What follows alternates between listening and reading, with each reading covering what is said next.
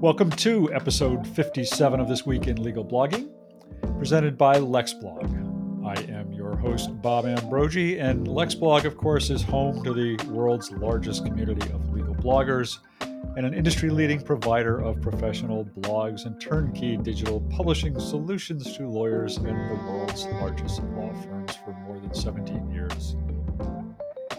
Today, we're broadening our perspective a bit, not focusing specifically on a legal blog or a legal blogger, but rather on a journalism project devoted to reporting on the U.S. criminal justice system, in particular, a new initiative by that project to bring that reporting down to the local level.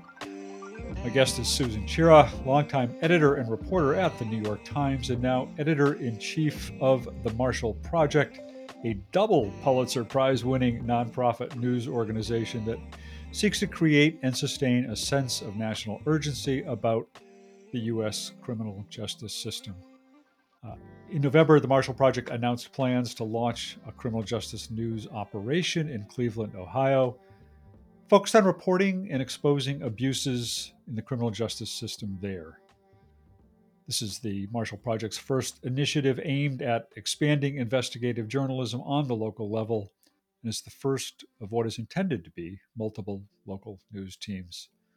So, Susan, after that overly lengthy introduction, let me welcome you to the show. Thanks so much for having me, Bob. Uh, it's it's a real pleasure to talk to you, and uh, I, have uh, I've known of of the Marshall Project, and so it's it's it's a real uh, uh, honor to uh, to get this chance to discuss it in in greater depth. I mean, if you don't mind, let's just kind of start at the top. if I could ask you to describe what the Marshall Project is and what it's what it why it why it exists. Absolutely. So the Marshall Project uh, actually is the brainchild of a former journalist and hedge fund investor named uh, Neil Barsky, who had been paying attention to criminal justice. And he cites actually a couple of seminal books Michelle Alexander's book on mass incarceration and Gilbert King's book, which traced the young years of Thurgood Marshall called Devil in the Grove, where Thurgood Marshall is a young NAACP lawyer was defending a group of young black men who were uh, accused of rape and actually some of whom were summarily executed. And Neil felt that the this was in 2013, 2014, that there wasn't enough sustained national attention on the criminal justice system, and so he persuaded Bill Keller, who was the former executive editor of the New York Times, to come and create the Marshall Project, and it launched um, essentially in 2014 15. And our mission is, as you said, to look at the criminal justice system in a very broad way. We, we do focus a lot of our resources on investigative reporting because we feel that that is very important in examining the criminal justice system. We don't do daily news because there's lots of other competition for that. We we try to do uh, deep, sustained digging into the system, which often takes a lot of time. But we also are committed to a few other things. We we write shorter pieces that when we feel we can add to the conversation, and we're very determined and have from the outset to reach many readers. There is a, a community that's versed in criminal justice, be they attorneys or judges who who follow us and newsletters and articles we produce. But we're also very committed to reaching people whose lot who live and work in the criminal justice system, incarcerated people, their families, uh, people who say corrections officers, you know, police officers, etc. And so from our beginning, we've also had essays from people who work in the system, people behind bars. We have a print magazine that's circulated in 700 prisons and jails that excerpts our work so that people behind bars can read it. And we've been intensifying our efforts, and Cleveland is part of that, to bring insight about the criminal justice system not only to general readers and those who might want to learn more about it, but people whose lives are touched by it and want to understand how it works. Yeah. And that's sort yeah. of a segue in some ways to our local efforts, which I can go on about. But that's a yeah. kind of overview. So we have a newsroom that's growing rapidly. Our total employment's about 50 people, of whom about 35 ish are on the newsroom side reporters, editors, and a cluster of people, you know, data reporters, and so on. And I think I saw that some of the people on your masthead are, in fact, behind bars. Is that right? We have um, we have a formerly incarcerated reporter, and we have the, several folks who had been formerly incarcerated, including the person who dreamed up our print publication, News Inside, which circulates in prisons, because he knew from his experience how desperate people were for information that was blocked off. So we we do make it a practice to work with people who have been formerly incarcerated. Yeah. Uh, before we turn to the local project, I wanted to ask how you sort of position yourself against the traditional media. I mean, you spent much of your career at the New York Times. Yes. Is is there a void in coverage of the criminal justice system, or has there been uh, in in in the traditional media? Well, first off, I want to say that the Marshall Project is a nonpartisan news organization that's committed to using reporting and facts. So we are not we are not an advocacy group, right. and many people may mistake that. Uh, certainly, we believe, as I think a broad, broad range of people on the right, left, and center believe that there are great flaws inherent in the criminal justice system in the United States. Yeah. I, I, don't think that's a very political position, uh, but mm-hmm. so so what we are trying to do is use journalism to bring attention to issues. And I believe that when the Marshall Project started out, and in a, I hope, non vainglorious way, I would say I hope we've added to that, that there's been more and more attention to criminal justice issues um, over the years of the Marshall Project's existence, in part spurred by news such as Ferguson or George Floyd's murder. Uh, but I think we're singularly devoted to the criminal justice system and no other journalism. Immigration, of course, crosses that system, and we write about immigration as it intersects with criminal justice, for example. Yeah. But so what we try to do is many, many news organizations, both nonprofit like ProPublica and for profit like my former employer, the New York Times, do magnificent work on the criminal justice system. Fewer try to directly reach people ensnared in the system as we do. Mm-hmm. And I think that's distinctive. But I also think, you know, we keep looking for aspects that others maybe haven't illuminated. But yeah. there's a lot of great reporting out there. We're just yeah. hoping to add to it and to focus on what we can. We're not trying to compete with people who are doing, you know, the latest news development. We we want to go under the surface. Yeah it, it looks like in, over the course of your long career at the New York Times, you you covered a number of beats, uh, and yes. uh, I think you were most recently, from what I read, covering gender issues. Eh, what what attracted you to this issue, and how much experience did you have, or how much exposure did you have yeah. to the issues around criminal justice? Great question. In fact, I, um, I most of my journalism career was not focused on the, the domestic United States, I've spent a lot of time writing about and editing international coverage, although I've had bouts with local and national coverage over my long career at the Times. And I was not a criminal justice specialist in any way, but what drew me to the Marshall Project was my conviction, and covering gender was a pathway to that. I had been a senior executive at the New York Times for 20 years, and I returned to reporting because I felt that gender issues were urgent. Um, this was about the time of 2016, and I could see that they were going to be urgent for our country. And in the course of reporting about gender and thinking about the United States, I felt that the United States' long and messy and often shameful encounter with race was kind of the the most pressing journalistic issue I could even think of. And and I felt that the criminal justice is so inseparable from issues of race, gender, income inequality, uh, what I thought of as the most pressing, the most pressing and urgent issues. And so I was very drawn to wrestling with those through the lens of the criminal justice system. And it, it felt to me I was also very interested in nonprofit journalism. I loved the New York Times. I had a great career there. But I feel that nonprofit journalism is essential to the survival of less well endowed journalistic organizations than the New York Times, which is a remarkable place.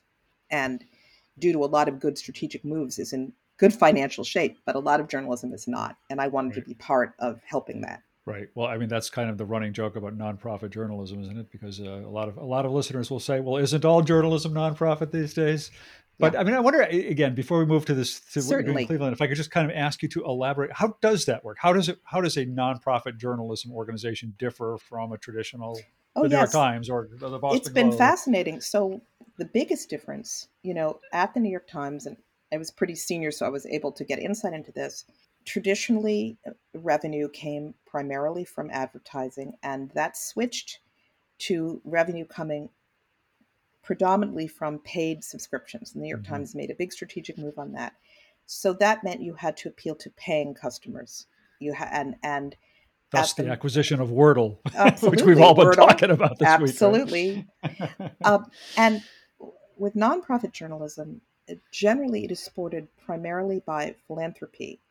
Uh, there are, and we hope to grow, uh, a number of people who become members, much as you do, say, with NPR or other public kinds of journalism, where you contribute in a smaller way to sustain an organization, but primarily it's philanthropy. And so we, we need to be raising money from uh, foundations and individuals who believe that contributing to journalism is essential and in the case of the Marshall Project, who believe that contributing to journalism about criminal justice is a way to bring attention to the issues that bedevil criminal justice.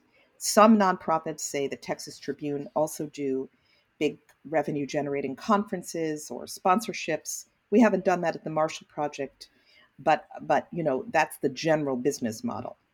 Is is there any concern that a nonprofit news organization might be more beholden to its benefactors than a profit-making one would be to its advertisers? I really think that isn't the case because, and, and I think it's a very similar ish, analog to advertisers. An issue I had to deal with at the Times. You know, we drew a bright line at the Times, and we draw one at the Marshall Project, where anyone who gives us money, it's explicitly spelled out that they have absolutely no control or input into our editorial product at all.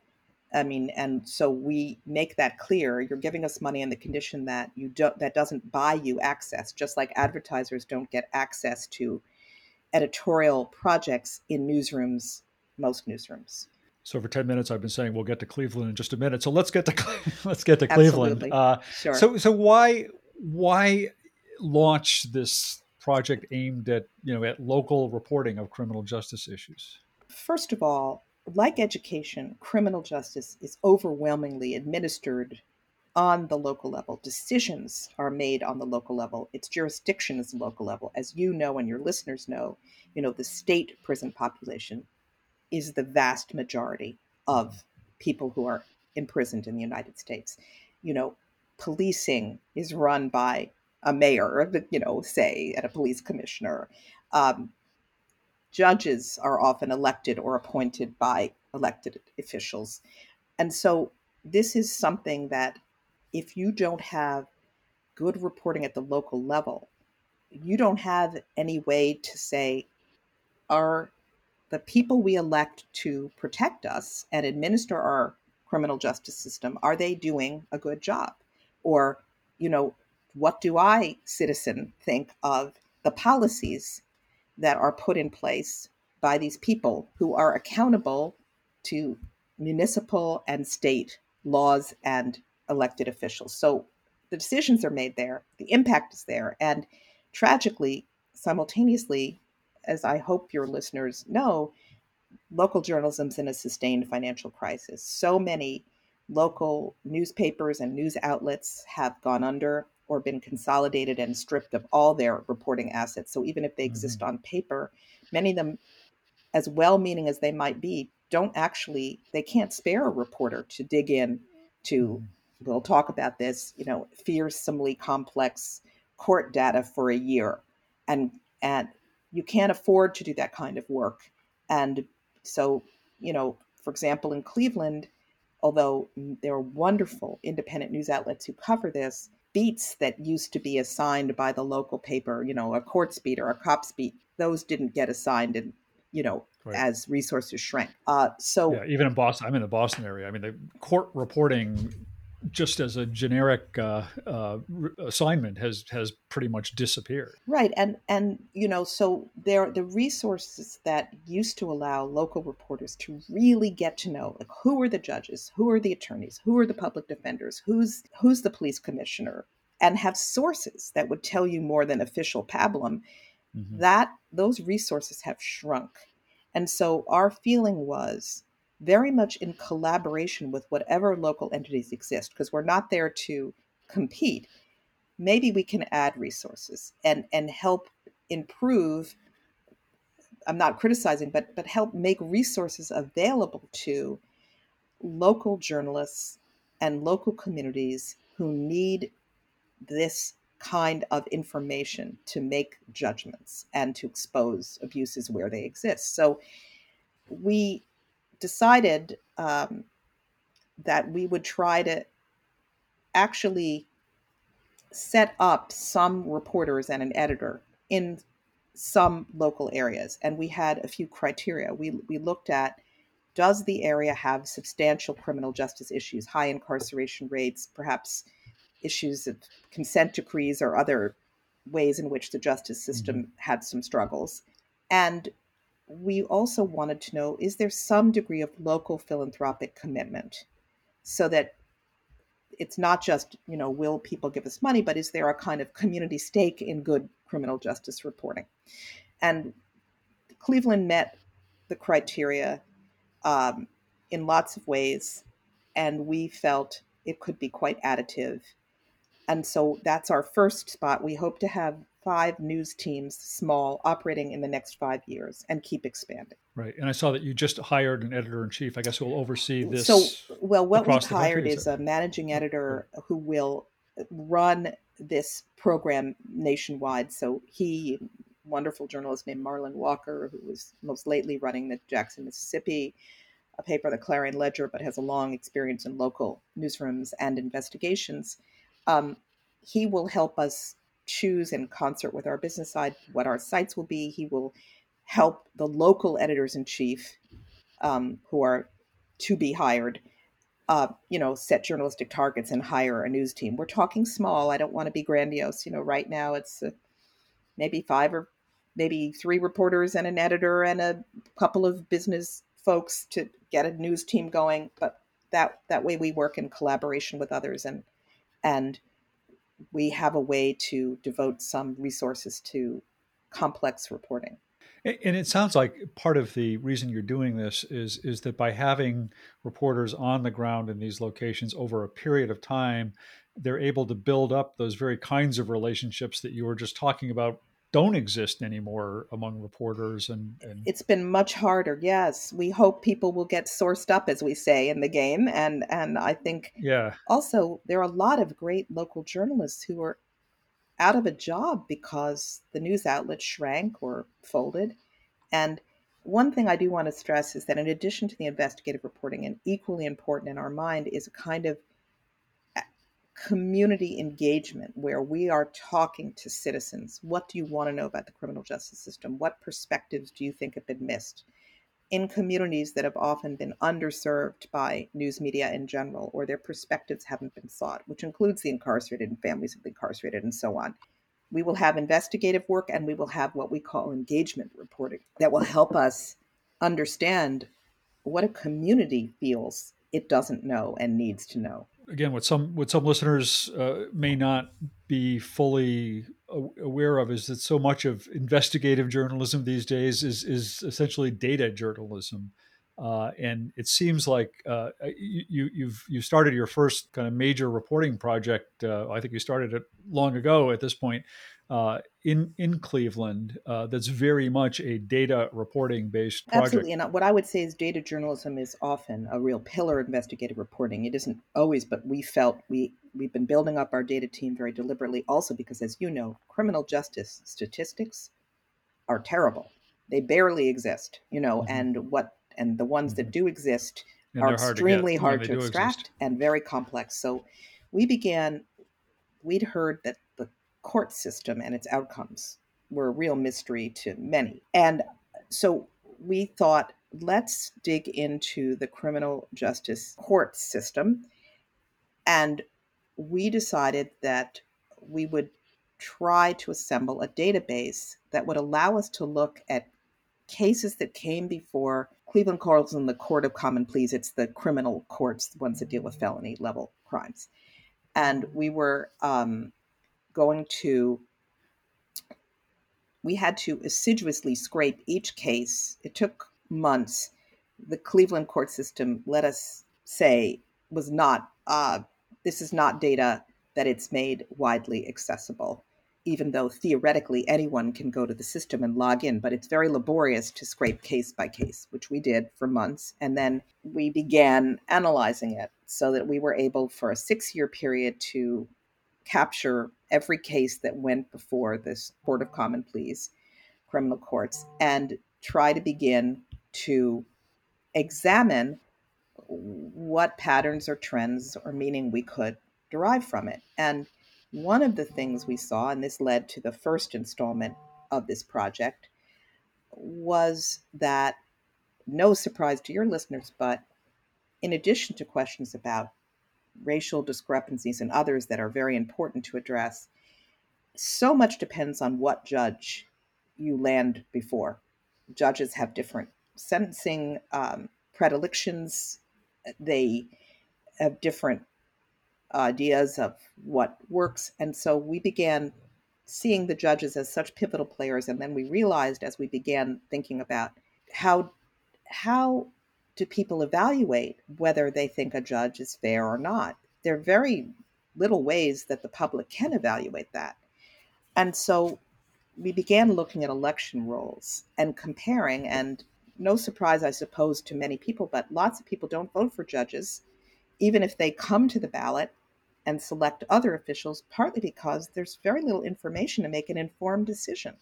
So we said we should point out, um, look at the voting patterns in Cleveland and who votes for judges. And one of the things we found in this project, which we're calling Testify, which will be ongoing, is that Cleveland is part of Cuyahoga County. Cleveland itself is predominantly black. The suburbs that make up Cuyahoga County are predominantly white. And the voting patterns were such that predominantly white voters were choosing predominantly white judges who were judging predominantly black people who came before them. And that the suburbs effectively had more voting power when it came to selecting judges than people who, who were living in Cleveland City proper. Again, there are change exceptions and caveats, but that's one of the things that our investigation found. And Cleveland, like many, many cities, has outcomes that I think it's fair to describe as skewed. It, even though Cleveland, Cuyahoga County, 30% black, you know, 75% of people convicted in Cuyahoga County are black.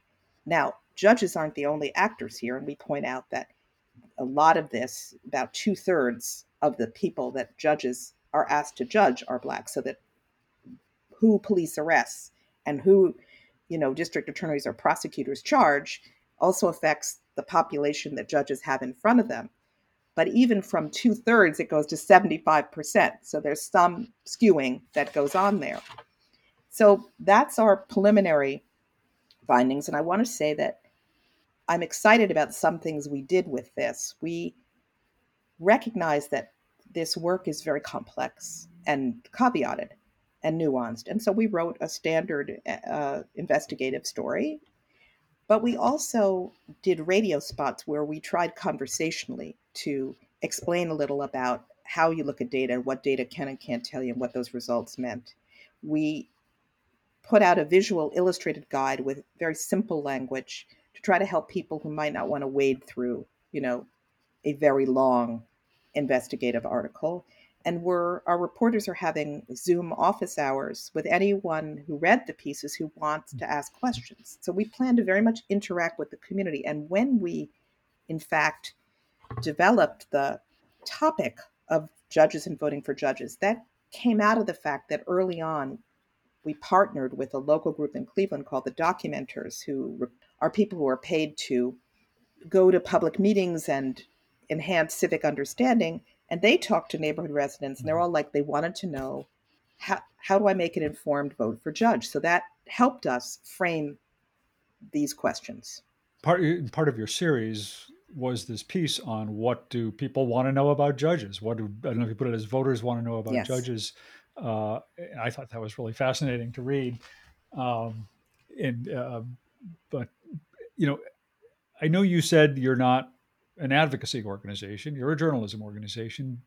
What do you see the impact of this being? What what do you want to come out of the reporting that you know our feeling is this always and journalists say we find things out and then citizens make a decision so so we what we want to do is make information that is understandable available to a wide range of people so we want to make sure that people have information on which they can make civic decisions. You decide, I mean, for example, and this is, I think, important, I don't assume that people would automatically eliminate judges who opted for longer sentences. There might be some voters who want that and some voters who find that objectionable. I don't have a value judgment mm-hmm. in that inherently on reporting that information, but I think it's useful information for citizens who want to make decisions. So that's the distinction I would make is that we what we want is people to have information that allows them to draw conclusions about what's working in their system and what isn't.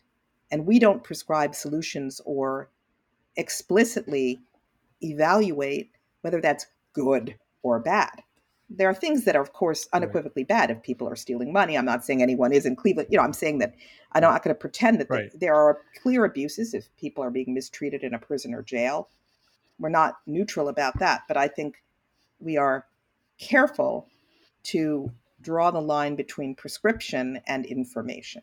Yeah, yeah, I, I, but yet, yet sometimes that information almost seems to point toward some kind of a some kind of a prescription being needed. I mean, when you're when you're able to show Certainly. that most of the judges yeah. uh, are being, you know, elected yeah. are, are, white being elected by the suburbs, and most of the defendants are are black and in the city. There's Absolutely. some imbalance I mean, there that certainly suggests a course of action. I think that our feeling is investigative journalism generally focuses on things that are wrongdoing. We're doing both sort of explanatory and investigative journalism here. So people can yeah. decide. Yeah. And, you know, just to be clear, we understand, as many judges have said, that it's very complex. You have to look at prior cases if someone comes before you. There, there are many factors that go into decisions, and we're committed to being careful and, if I may use the word judicious, but, you know, thoughtful about how we characterize things and and not making sweeping generalizations about a very complex system. Nonetheless, yes, yeah. I, I, I mean, our feeling is we provide information. You, the voter or citizen, do with it what you will. But we believe journalism is there to expose wrongdoing where it occurs or injustice where it occurs. Can you say at this point where you're going next with your local reporting? Yeah, well, you know, we will continue doing stories with this database, some of which will be data centric and some of which will not, because we have lots of interesting information now. We are going to be hiring our news team in Cleveland. Um, now that we've chosen our managing editor, we'll be able to proceed to hiring local folks um, you know, our hope is that by the late spring, we'll begin to really be operating in Cleveland and do, you know, beginning to do more stories. And then we are simultaneously looking at other locations and assessing, you know, which places would be would be best for us to expand. We have a few places in mind, and right now we're evaluating, you know, um, what resources they have. Uh, does it make sense for us to be in X place or Y place, but you know we're moving aggressively to establishing more. We're just doing it sequentially. Okay, so you haven't identified. We have some others. strong yeah. candidates, but we haven't finalized them. Yeah. Yeah. All right. All right. Well, Susan, before we wrap up, uh, anything else you'd like to say about uh, about the Marshall Project? Well, that's very kind. I, I would encourage your listeners to come to our website, themarshallproject.org or org, and, and just read what we offer. I, I think they would find it informative and, you know, we we'd be delighted if you want to subscribe to our newsletter, which is called Opening Statement and does a daily wrap up, a very comprehensive wrap up of issues of interest in criminal justice across the country. So I invite any of you to explore and to be in touch with us. Right. And you can jump right to that testify piece at testify.themarshallproject.org. Correct. Uh, and it's, it's, it's, it's a great read. So I, I hope people will, will dive into that as well. Thank you so much for taking the time to be you. with us today. I really appreciate it and really enjoyed speaking with you. You too, Bob. Thanks so much for having Yeah, me. thanks. Take care. Uh, so, listeners, this was episode 57 of This Week in Legal Blogging.